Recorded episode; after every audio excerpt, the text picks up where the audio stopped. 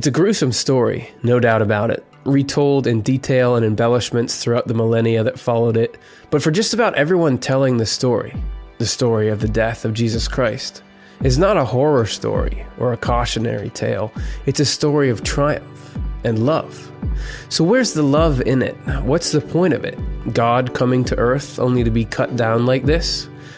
Now, I've heard explanations for it, but they don't seem to add up a divine father needing to see the suffering of his son to appease his own anger toward the human race, it doesn't seem to make emotional or practical sense.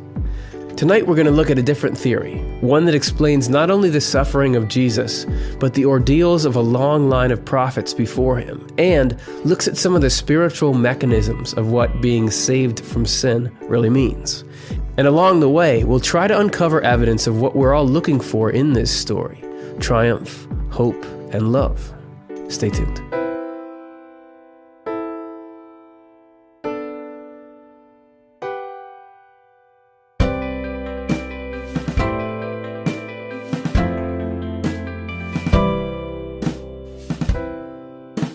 Hey, everybody, welcome back to another episode of Swedenborg and Life. Thanks for coming out.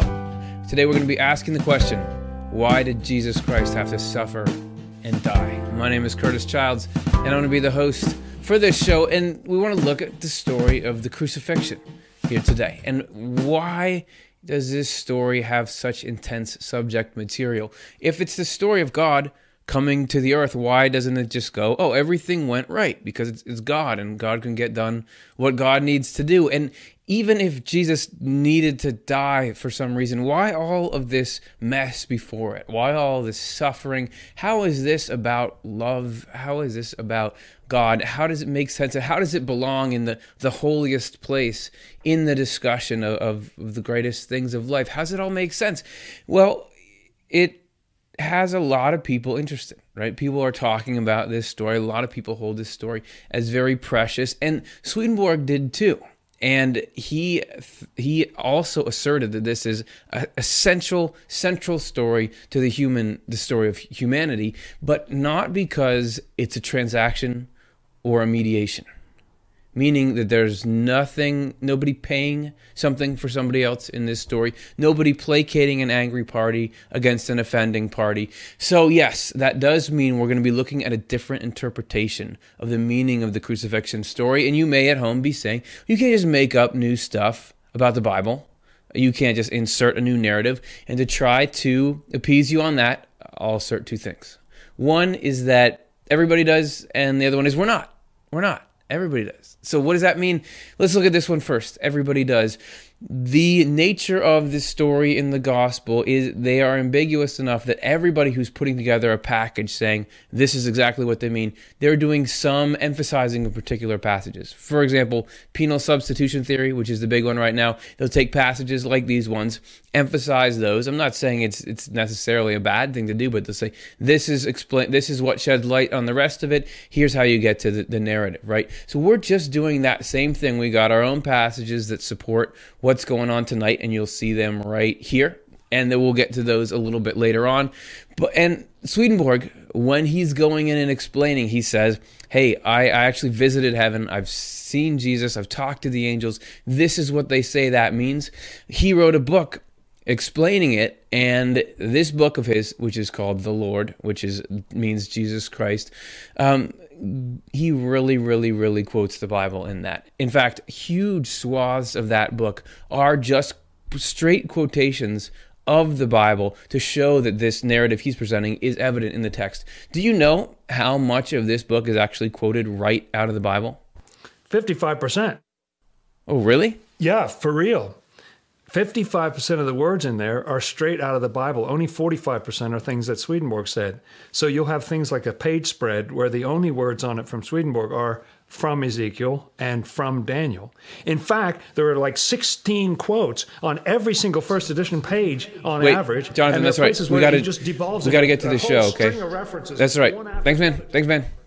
Scholars, right? So the point is Swedenborg was all about the Bible. We're not deviating away from it, making up something new. We're looking at what's already there and adding, of course, uh, this new insight. But it's not that we're just making something up out of nothing. Or before I said we're not introducing something brand new into the Bible because Swedenborg's theory of atonement has a lot in common with the Christus Victor theory of atonement, which was the pre- predominant theory in Christianity for like a thousand years. So people, a lot of people have thought this way.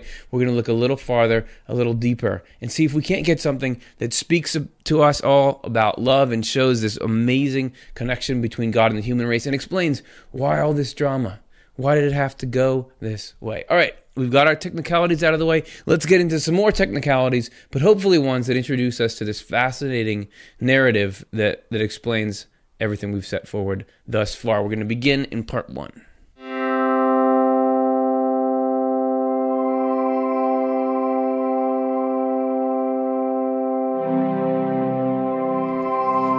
To me, this is the most fascinating part of the Swedenborgian explanation of the story. It's the mechanism of being a prophet and what that means. Because Jesus, while he was this unique phenomena, was also a prophet. He was in this line of prophets. And if you've ever read the, the Bible, you'll know that the prophets all go through strange things. And Swedenborg says it's the life of a prophet to fulfill particular roles that need to be fulfilled. And this is from Swedenborg's book, The Lord, number 15, where we'll kick it off. What do we got here today? There are people in the church who believe that through his suffering on the cross, and Swedenborg is talking when he says in the church about the Christian church of his day, so Protestantism, uh, believe that through his suffering on the cross, the Lord took away our sins and made satisfaction to the Father, and by doing so brought about redemption. However, he's saying, that's not the case. There's a different case. The true meaning of his carrying iniquities is that he was subjected to severe trials and endured being treated by the Jews the way the word was treated by them. Offensive. Yeah, so you if, if you read Swedenborg, you will find that he refers to groups of people with blanket statements. We had a problem in another episode where he talked about Catholics in the same way. Uh, and that's how he does it. You're going to find it when you get into the books. I would like to point out that he's talking here about the leadership of the Jewish church in that time. Because you'll see all throughout the Gospels Jesus constantly arguing with the scribes and Pharisees. That was the leadership at the time. Swedenborg is making the point that because the leadership had become so corrupt, they had actually destroyed the ability of their revelation uh, you know, of the scriptures to lead people to good lives. They've taken the church, which was supposed to be this thing that helped all people, instead bent it to their selfish ends. And so, because of that, you're going to hear uh, about the impact that that had on Jesus and on his mission. So you can cringe a bit when he says that. That's just fine. But just know that's what we're talking about here. The leadership, it's not all Jewish people, all the disciples, everybody who heard, a lot of people who heard Jesus' message were Jewish and they got it right away. So I digress. Uh, and they dealt with him in that way precisely because he was the Word. Remember, Jesus was the Word made flesh uh, the word was made flesh and dwelt among us, right? Jesus was an embodiment of this word, and because the church had perverted the teachings, so they the way they attacked the teachings, the way they attacked Jesus. And we're going to see more about this in a second. The church among the Jews was in utter shambles at that time. It had been brought to ruin by their perversions of everything in the word to the point that there was nothing true left. As a result, they did not recognize the Lord.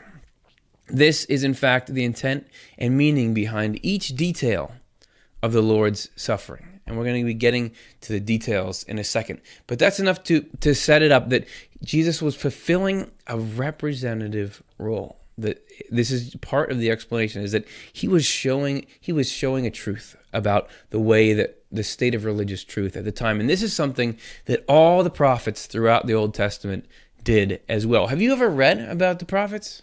They have weird lives. I mean, they get strange bizarre, harsh commands go do this. And why? What does it do for them? Well, Swedenborg is saying that it does the same thing that Jesus was doing on in their own scale.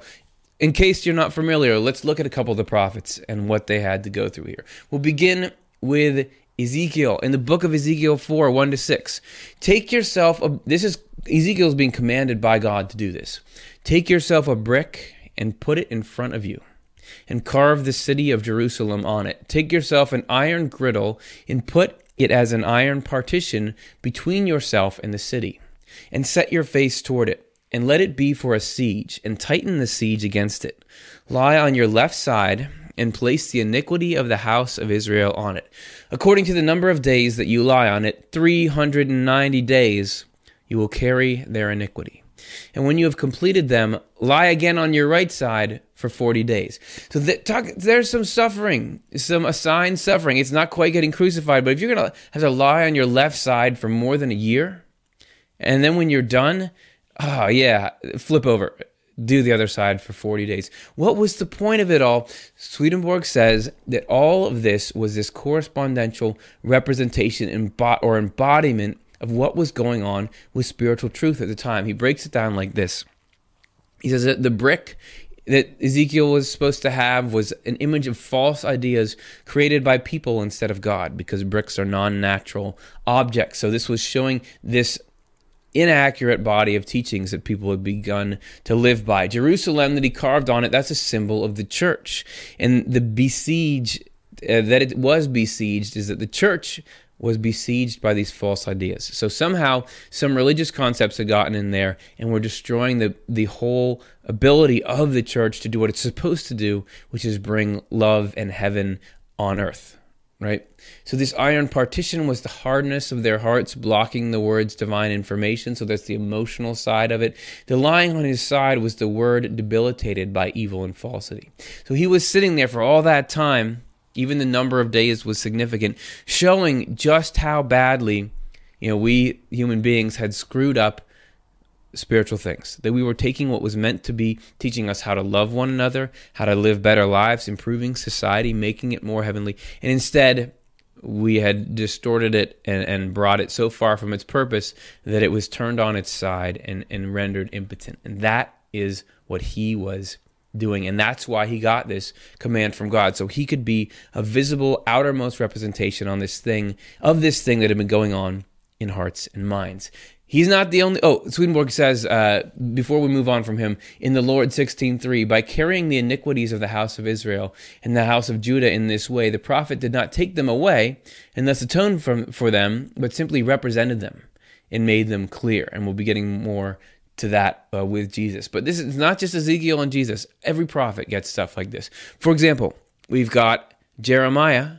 He was told to buy a sash, don't put it in water, bury it, then go dig it up many days later, and the sash was ruined. Now, it's not having a lie on your side for a year and change, but it is ruining a piece of cloth and it's strange, right?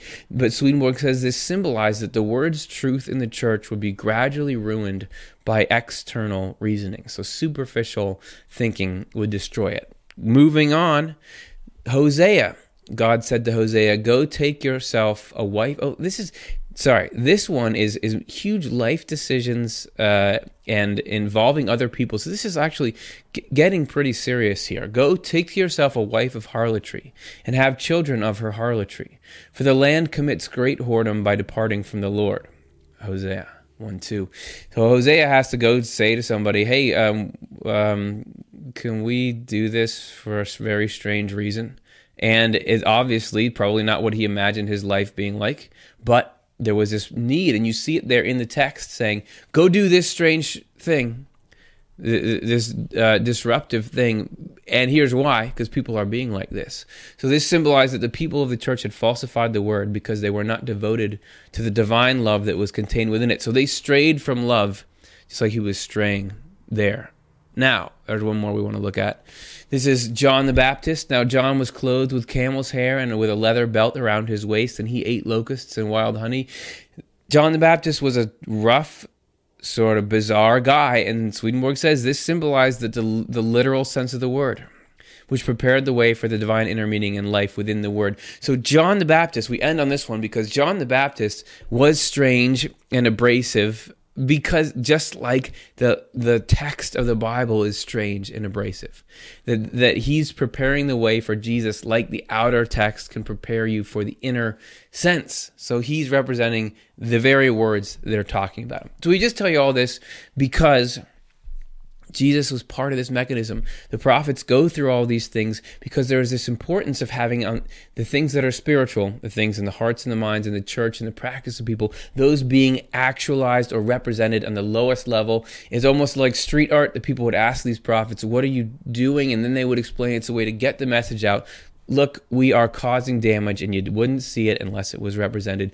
So Jesus' is suffering, which more extreme than anyone who came before him, it had that same meaning to it. You might think of the suffering of Jesus, the crucifixion and the capture, as being something that just happened out of his control. That it just was the mercy of the people who um, who were punishing him. It was just the whims of the people in charge of him. But this is providence. That every detail he went through, every little thing, it's not just you need to just suffer a lot and then die. Every little part of it is doing this, fulfilling this same prophetic role. Swedenborg gives explanations of it. Here's a list that Jesus is suffering.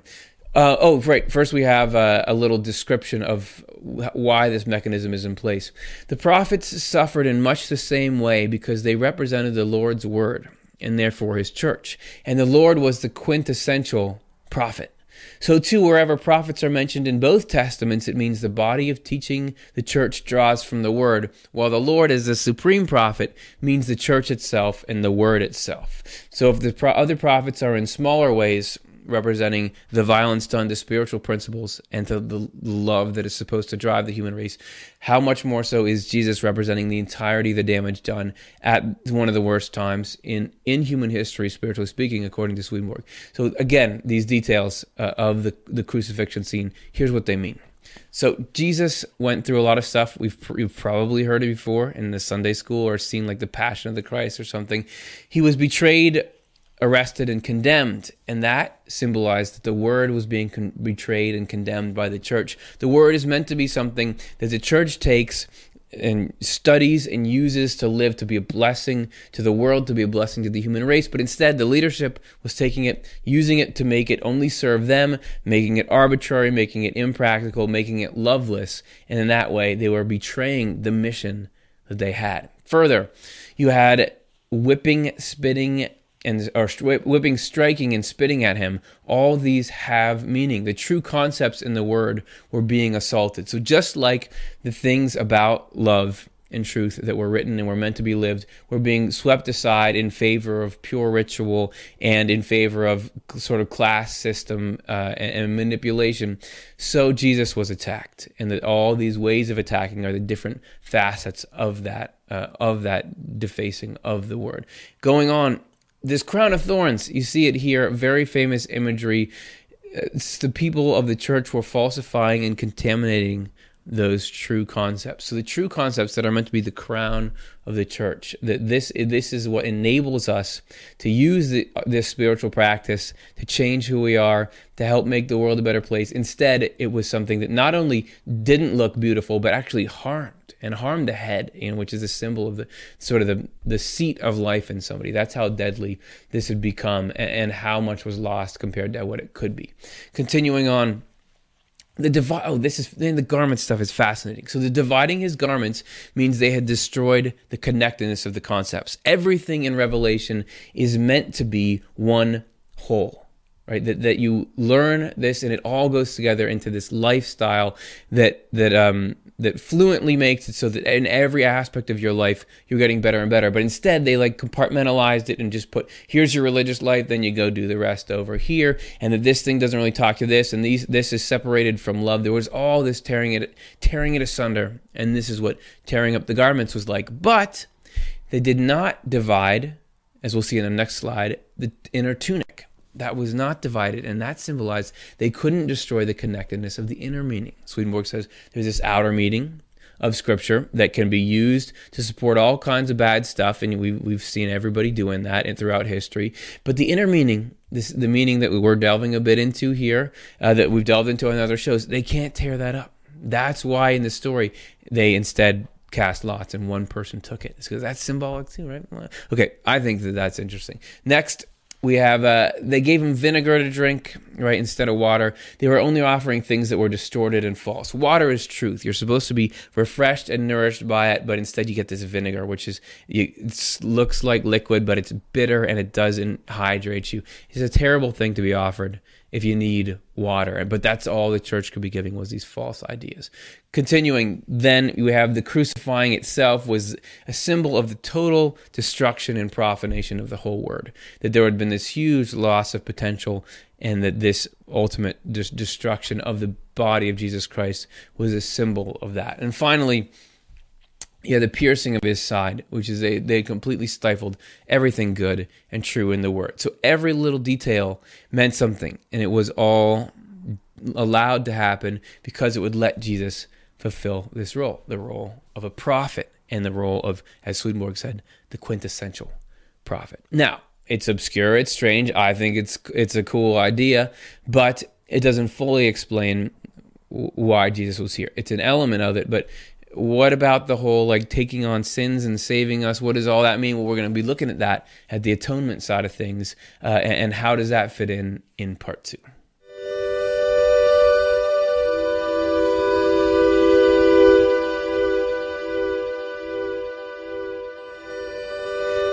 So did did Jesus come to pay the price for our wrongs? Meaning were we all in great debt to God, and then Jesus got us out of it. Uh, according to Swedenborg, not quite. This is from the Lord, number 18. He says, It is believed in the church that the Lord was sent by the Father to make atonement for the human race. It is quite it is quite true that we all would have perished if the Lord had not come into the world, but this was not a matter of retributive justice since that is not a divine attribute.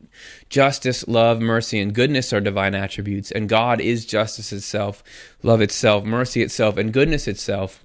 Further, where we find these, we find no vindictiveness and therefore no retributive justice. You, God does not care about getting even. There's no way that God could be in a position where He says, "Well, it's you have done such wrong that I just have to make the score even, or I can't help it. There's no, there's none of that tit for tat with God, according to, to Swedenborg. God is infinite love. God has truth, right? God understands the harm that things do, but is not interested in saying, well, you did this, we've got to even it out. There is no uh, keeping score with God. So Swedenborg sets up an alternative. He first lays out what he says the church in his time claimed was the purpose of the, of the atonement or the model of atonement. And it's one that we do see some Christian churches currently pushing as well. So let's take a look at what that was.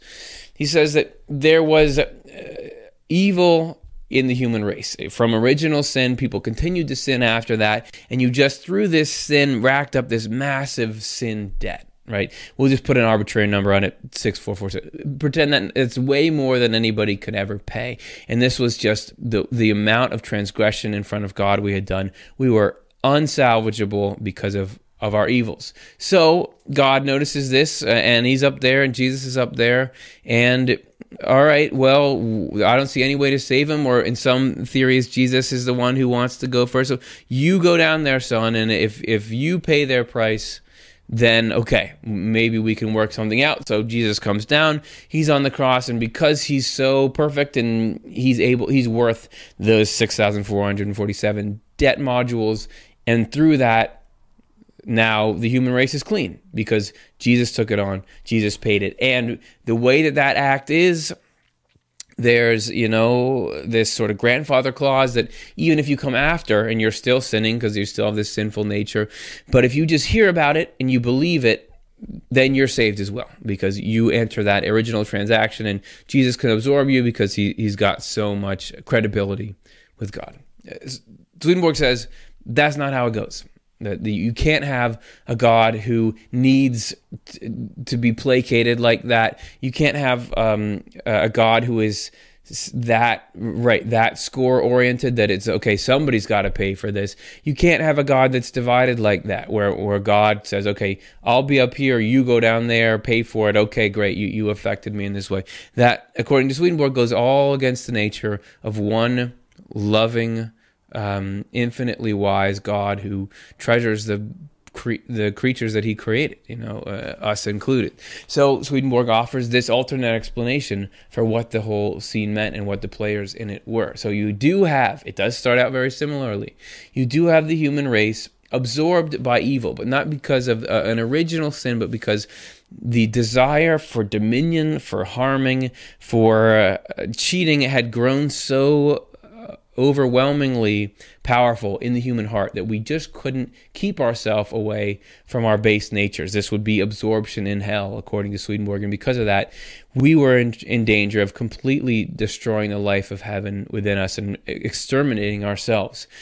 The one God sees this and, of course, knows I have to prevent this because of the misery that would come from us cutting ourselves off, even if we don't know any better and think that's what we want. So God takes on this human form as Jesus, comes and lives life in the vulnerable way that we do, but with this divine soul, allows evil to come in and attack him like it was attacking all of us. But because he has this divine power, he pushes it back at every single part.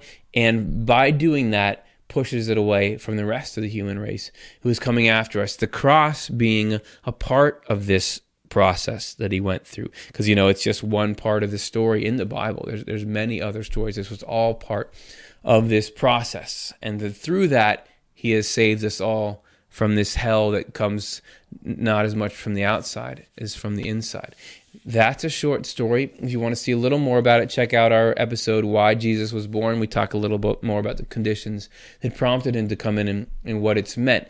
So, right, even if you're with us on that, even if that makes sense, what's all this talk about the taking on of our sins? So, didn't Jesus uh, adopt our sins from us? Swedenborg addresses this in the Lord 18. He says, excuse me, the imputation of merit is a phrase without substance unless we take it to mean the forgiveness of sins that follows repentance.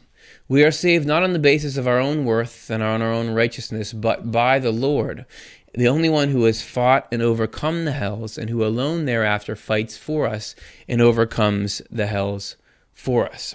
So it seems strange. It seems like we are doing things and God is doing things. So how does it work? Well, man, we got to hit that diagram. That's the only way to get out of this. So picture us here. The power of hell is around. The hell has power in presenting things that are actually destructive, antisocial to us, but but saying, "Hey, wouldn't that be cool?" And, and and the power to get us to love things that are evil. So we're there. The divine is here, wanting to help everyone bring them into mutual love and wisdom, which is heaven. But this is in between. So what Jesus did, what God did, was come down, right, and from where we were, from the very lives that we live, show us the way up through this power power of hell into heaven. And in doing so, in living that particular life with all the struggles he went through, he, he built what is in essence a ladder up through. And that he was able to create a way that not just he went through, but that we can go through. Right? That, that he created the steps of repentance that then we can participate in. And when we do, we are not just following the same path as him, we are actually engaging with him to pull us up. And we're going to look a little bit more at how that works in our next part uh, on how the Savior actually saves us.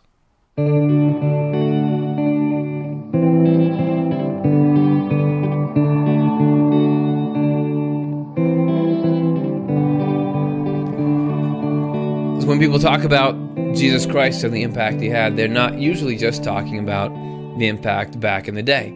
They're saying this still matters now. Jesus is saving people at this time. This is a story that, while occurring thousands of years ago, is directly relevant in our lives today. And Swedenborg would very much agree with that. But but how? How is Jesus relevant? How does it show up? Well, like we said before, when Jesus was in the world, he was fighting hell. Okay, and you may have never taken up swords against demons, but I would guess you've fought hell as well. That anytime within us that we're pushing back against everything harmful and, as I said before, antisocial that comes from hell, we are doing our own little fighting for it. And this is how Jesus' great struggle with hell and our little ones intersect. So take a look at this.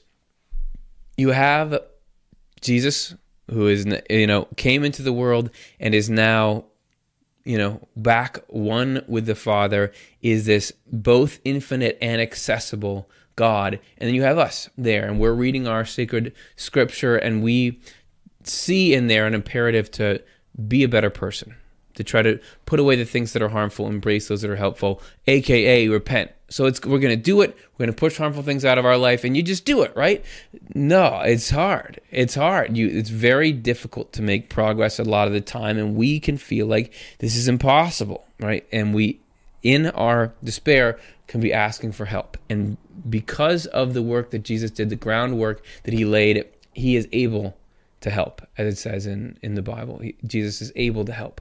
So, because of that, when we start to push back against evil, even if you don't see him, even if you don't feel anything more than some kind of, of progress or warmth, he is actually, through this human mechanism, coming in and fighting that fight for us because we can't actually fight evil that's just not something you can do especially when you like kind of like it or you have like a propensity toward it but the divine human is fighting right alongside us and can do this miracle of switching self-centeredness or or a desire to to harm and be better than into love not completely eliminating everything bad but making this fundamental switch. So that is the process of Jesus saving us individually. And it's not something that comes without our effort but it is something that comes through the power of Jesus. So it's like both are happening simultaneously. Jesus is saving us and doing the work, but we are also not just out of the equation. We are not just lifted out. We have to be putting in the work as well. And there's this partnership here, right? So that's what the, the taking up of sins means. And Swedenborg comments on this in the Lord, number 17. He says, if these things had not happened, meaning the things of the events of Jesus' life, including the crucifixion, no human beings could have accepted anything divinely true that dwelt within them, let alone anything divinely good, because the devil, who had the greater power before these events, would have snatched it from their hearts. Again, he says the devil with a capital D. It's not really, according to Swedenborg, one one person. Check out our show. Is the devil real? Rather, it's the summation of all hell, of all evil and falsity in the human heart and mind. But the point here is that before Jesus did this work, the pull, the draw of evil and distorted thinking was so strong that people never would have resisted it. They wouldn't even have wanted to. But because Jesus got down in there and did that dirty work, we now have this sort of space in us where we can. Eh, that's that's not good. I don't want to be like that. That's Jesus Christ inside of you. If you want a little bit more on the fight that Jesus had with hell, check out our show, The Spiritual Battles of Jesus Christ. We talk about all of his fights, even the ones going on when the crucifixion was happening. That all that work is how he built the ladder. As you know, he really was a carpenter in that sense. It's not as easy as just a couple of uh, steps, though. There's, there's a lot of work that went into that, and we could do more in another show. But for now, we've just established that that's what he was doing. However, there's a couple of points if we're looking at the the gospel stories to get this. There's and, and the, the, material that follows, there are a couple points that are made there that we got to address if we're going to go around having a show about the totality of Jesus. You got to take this into account. So, for example, what does the taking away of sins mean? You know, it is he is described as taking away sins, specifically in the book of John 129. The next day, John saw Jesus coming toward him and said, Look, the Lamb of God who takes away the sins of the world. So, what's the interpretation? What does it mean he takes away the sins of the world? Well, according to Swedenborg, the the the meaning there is not just taking away the sins through the suffering on the cross that you did the suffering so now we don't have sins, but it is uh, according to Swedenborg that Jesus takes away our sins when we believe in him and live by his commandments. So this is a process. It, this doesn't mean there's nothing about instantaneous and effortless there. That there is a process, but it comes through us doing our own version of the struggle. Believe in Him and live by His commandments. Okay, I can get live by the commandments, but what does it mean? Believe in Him. Isn't that what's what's so important? Uh, doesn't isn't uh, believing in the Lord what matters? In fact, we got a question from our audience, uh, which is addressing that very same thing.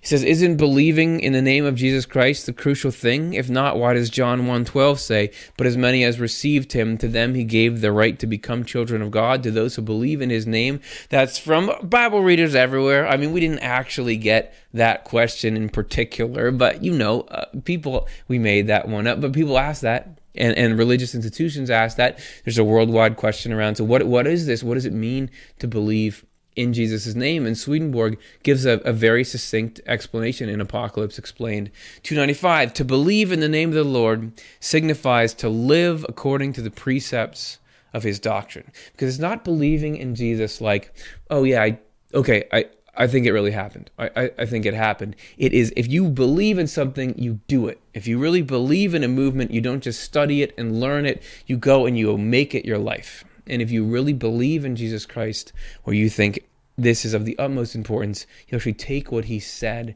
and do it. And take the life that he modeled and try to live it like that. That's what it is to believe in the name of Jesus.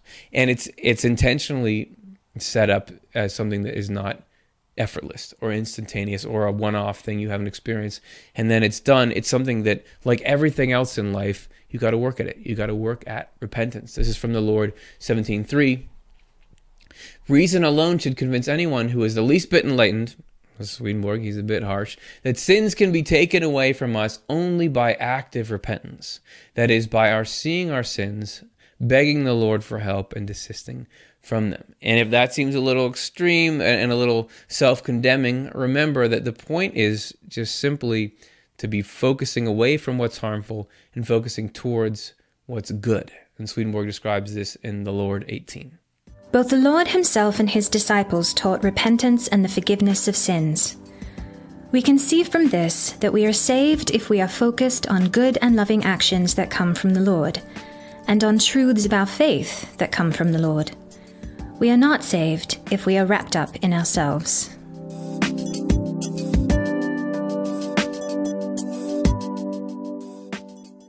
Don't get wrapped up. Instead, be focused on good and loving actions. That's the message. That's the message of Jesus Christ. Jesus came to give the pathway that allows us to, if we do focus on good and loving actions, we can become freed of everything we want to be freed of. You think about everything that drags us down in life, everything that drags the human race down.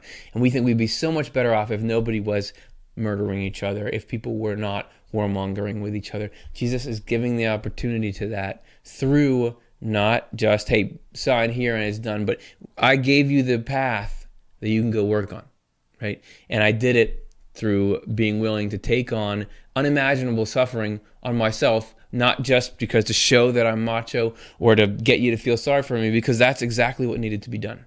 And God's love is such that if something needs to be done, He doesn't care what the cost is.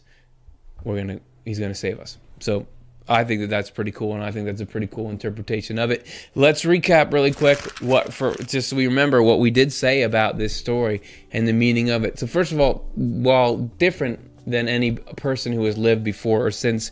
Jesus was also a kind of capstone for a series of prophets, and he, like them, represented the harm done to spiritual principles through the tribulations in his own life.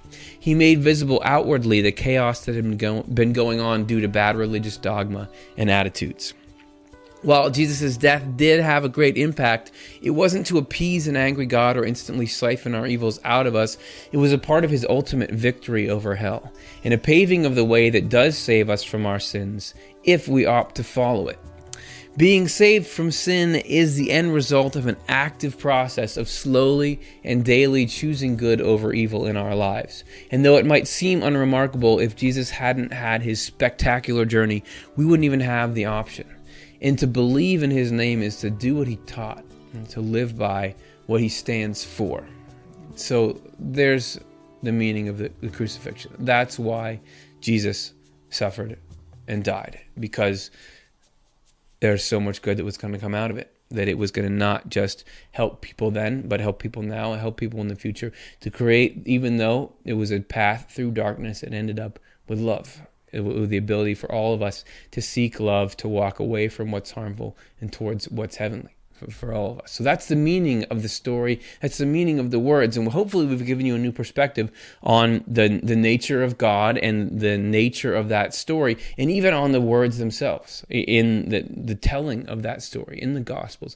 So, we're going to give you some text from the Bible here in sort of a closing meditation. And this is some of it's from the New Testament, some of it's even from the Old Testament, because Swedenborg says that like that garment was supposed to be one, even the Old Testament is describing the things Jesus went through. It's all part of one story. And so we have some from there that, that we're told represents what Jesus was going through when he was going through his difficult things in life. So we're just going to give you these quotes and with this new understanding of them. Just see what do they mean to you? You know got to think about it too hard don't got to analyze it. Just see what comes and how is this telling us? Even though the language may be woolly and confusing like john the baptist where's the, what's the message of love behind it? What does it mean and what does it mean to each of us now? So take a minute relax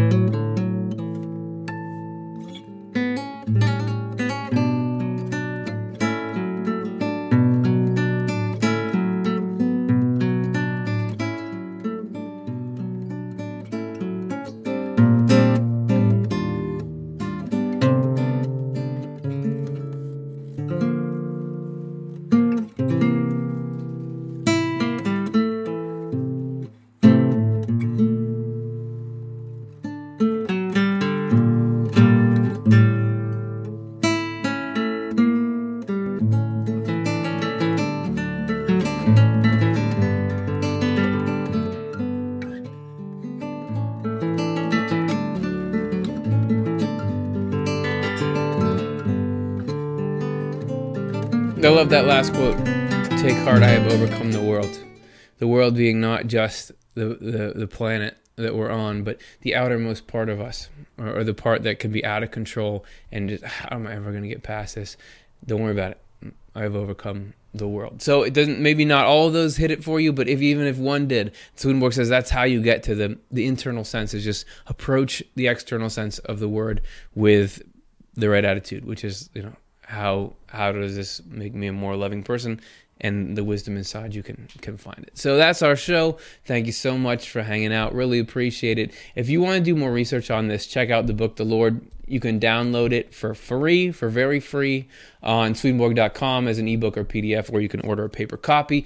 And in there he goes into much more detail on the meaning of jesus and what that was all about and as we advertised in the beginning a lot of Bible quotes in there. Thank you for hanging out. If you enjoyed this at all, please like and subscribe. And if you didn't enjoy it, please like and subscribe. Just as a favor. And if you want to make this kind of programming possible, a donation would really be nice because that's how we get things done. So we're going to take a look at our short clip on why we ask you for money and then we'll do a Q&A period just like we always do. All right. So I'll see you on the other side. We want the ideas and insights we cover to be available for free to anyone, anytime they need them. That's why we offer Swedenborg's books as free downloads on Swedenborg.com, and we produce this show and other content on our Off the Left Eye YouTube channel with no paywall or ads. The only way to keep this up, though, is for those of you who like what we're doing and feel comfortable giving to give. If the idea of helping others have easy access to the content we produce feels meaningful to you, please consider supporting this cause with a donation. Give if you can, receive if you need. If we cycle through this way, in the end, everybody wins. All right, time for the q&a uh, we tried to make this show as confusing as possible so hopefully we got some questions out of you from it let's take a look at the first one and see what you had to say this is from Melody Moments. I find that the churches of today are besieged by many false ideas. How can we find the truth in their teaching so as to bring us together with fellowship and the Lord? There's got to be some false ideas because you got a lot of people saying opposite things, right? And even within, I don't, I can't think of a single church organization of any religion really that doesn't have people. Not that I know that much about it, but uh, but the of the ones I know, even within it, there are people uh, polarized on ideas. There are there's much interpretation. There's such a swath of different interpretation of ideas. How do you pick out the good ones? Uh, love, love and truth. You know that if if an idea is making the people who have it nicer than they would be without it, or it's leading to good things, there's something true in it. even if the idea itself is not totally accurate, it still is true enough. It, that Swedenborg says the whole point of knowing anything is to have it lead us to be better people. So, and, and that people who actually have false ideas in their mind, if they're following them for good reason, out of out of a desire to be good within reason. I mean, there's certain ideas that are just really bad. Um, you can be, they can be actually forming heaven inside themselves based on that. So I would say, like, I, I feel like I, I don't know if we could ever really pick out every single idea. Is it true? Is it not? In the mindset that we are, I think you can get to a level in which you can, Swedenborg says, you can get perception, which we talked about a few episodes ago, where you just know instantly, is this thing true or not? But for the rest of us who don't know what's going on, look at this. If, if an idea is making people more fun to be around, you know, if it's making them a better citizen of the human race, then there's something true in it. Uh, and if it's making them you know abrasive and and uh, and and causing all kinds of division and split. That idea could be true and could be that we're just not ready for it, but it's a red flag. You really got to. The, the, bar is higher for that idea now if it's causing suffering and, and antagonism. So, those are a couple of my thoughts uh, on obviously what's a big question. Let's look at the next one. David, one question that I've asked myself over the years is why did Jesus cry out, God, why have you forsaken me? why dying while while dying on the cross. And we covered this, I, I believe, in our show, either one of the, one of those two shows that I showed today, uh, "Spiritual Battles of Jesus Christ" and um, and uh, uh, "Why Jesus Was Born." I will say something about this, unless I'm unless I'm greatly mistaken. This is quoting the Old Testament. It's quoting a psalm, I believe. So this is showing that the life of Jesus Christ was fulfilling all this stuff in the Old Testament. And that according to Swedenborg, even though Jesus was God, Jesus went through this process of being vulnerable so that at times he felt just like you and I feel, which is, where's God?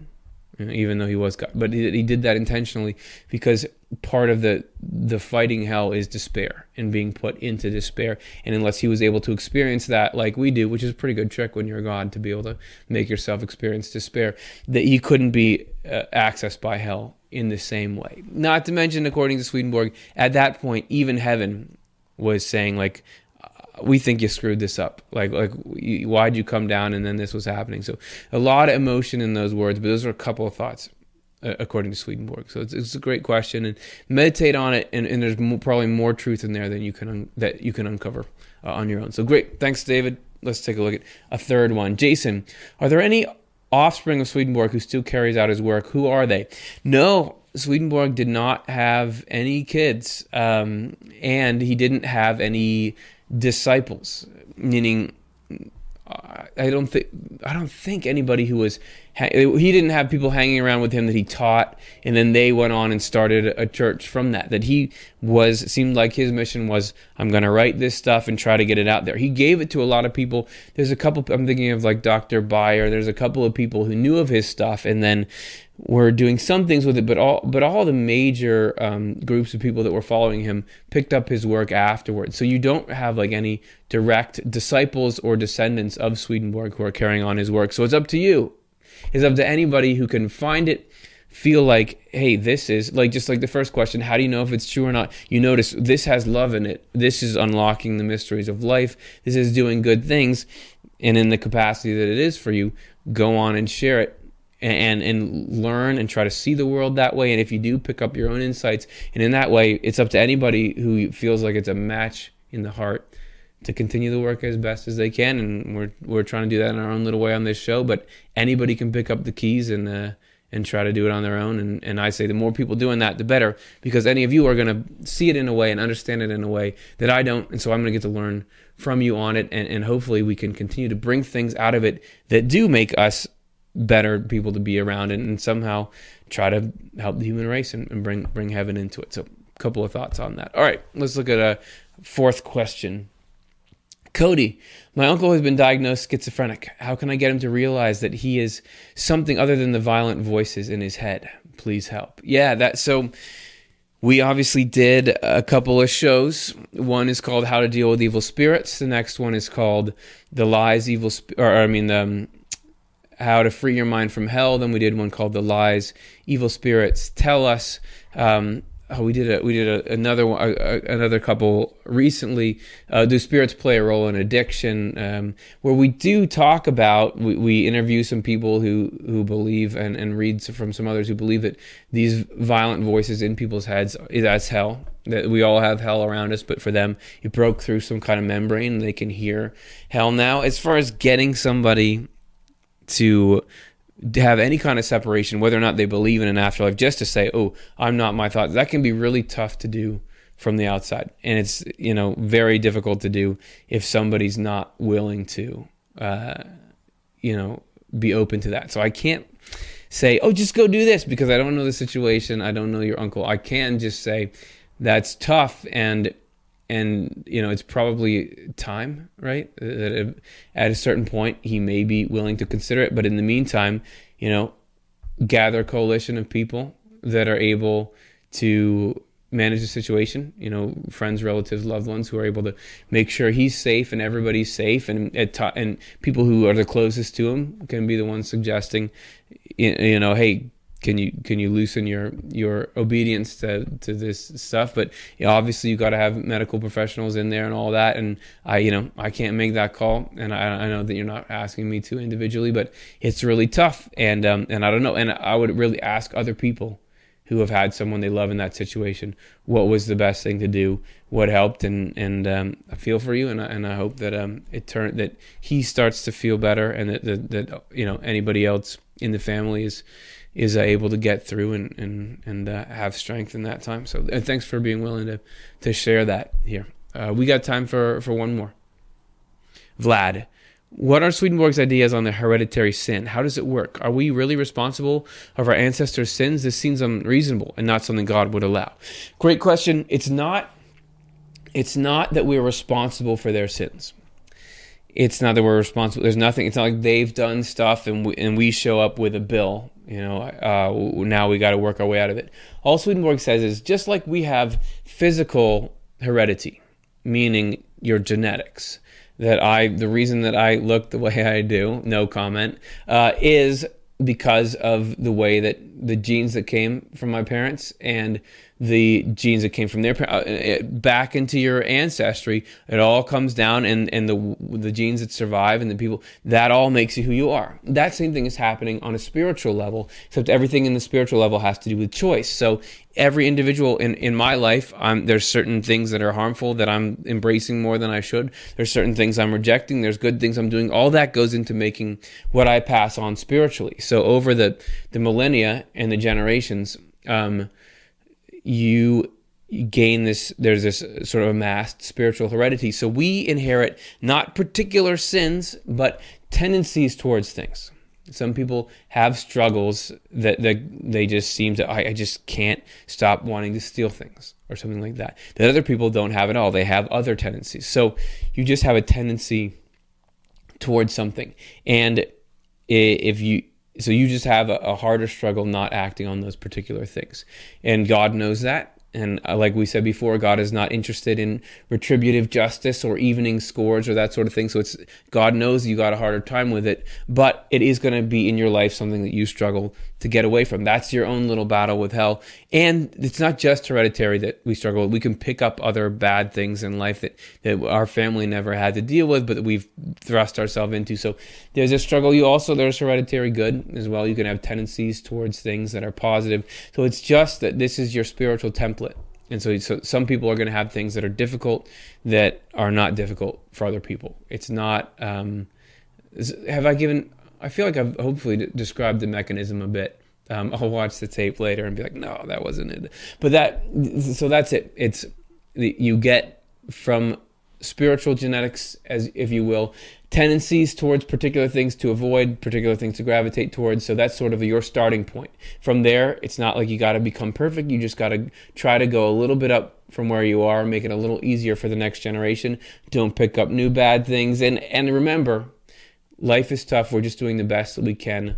According to Swedenborg, chapter title of one of his uh, books is "It's not as hard to get lead the life of heaven as people believe it is. If you're making an effort, remember Jesus Christ, we said in this episode, is there with you making that effort, and God has the power to do away with anything evil. So it's just about us making that effort, saying, "Hey, I want to try," that's good enough. That starts us on the path. It's not that not not impossible. So thanks everybody for the questions, and um, I hope my answers were entertaining at least. But it's, just find that it's good to think with somebody about it, and and you know talk to each other about it as we all try to develop our little steps of repentance and, and sort of walk the big path that, that Jesus Christ laid out. You know, according to, to Swedenborg. So that was fun hanging out, and. Uh, what are you doing next Monday? If you want to hang with us, then we are going to be doing a show where we look at 10 early signs of a spiritual awakening.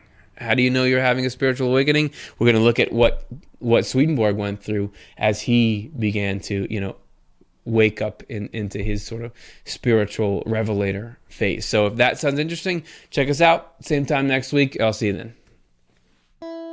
Swedenborg and Life is a production of the Swedenborg Foundation. Curtis Childs is our host and producer. Art direction by Matthew Childs. Technical direction by Stuart Farmer. Ben Keys, visual effects technician. The content writing team is Curtis Childs, Karin Childs, and Chelsea Odhner. Regular research and content support from Dr. Jonathan Rose, series editor for the New Century edition of the works of Emanuel Swedenborg, and Cara Dom, Latin consultant for the New Century edition. Shada Sullivan contributes her heavenly voice to most of our readings. Amy Aquarola is our marketing communications coordinator. Alexa Cole is our online media coordinator. Our editor is John Connolly. The moderators for our thriving online community are Curtis Childs, Karin Childs, Alexa Cole, Chris Dunn, and Chelsea Odhner. And the executive director of the Swedenborg Foundation is Morgan Beard. Special thanks this week and every week to the generous donors that make our work possible.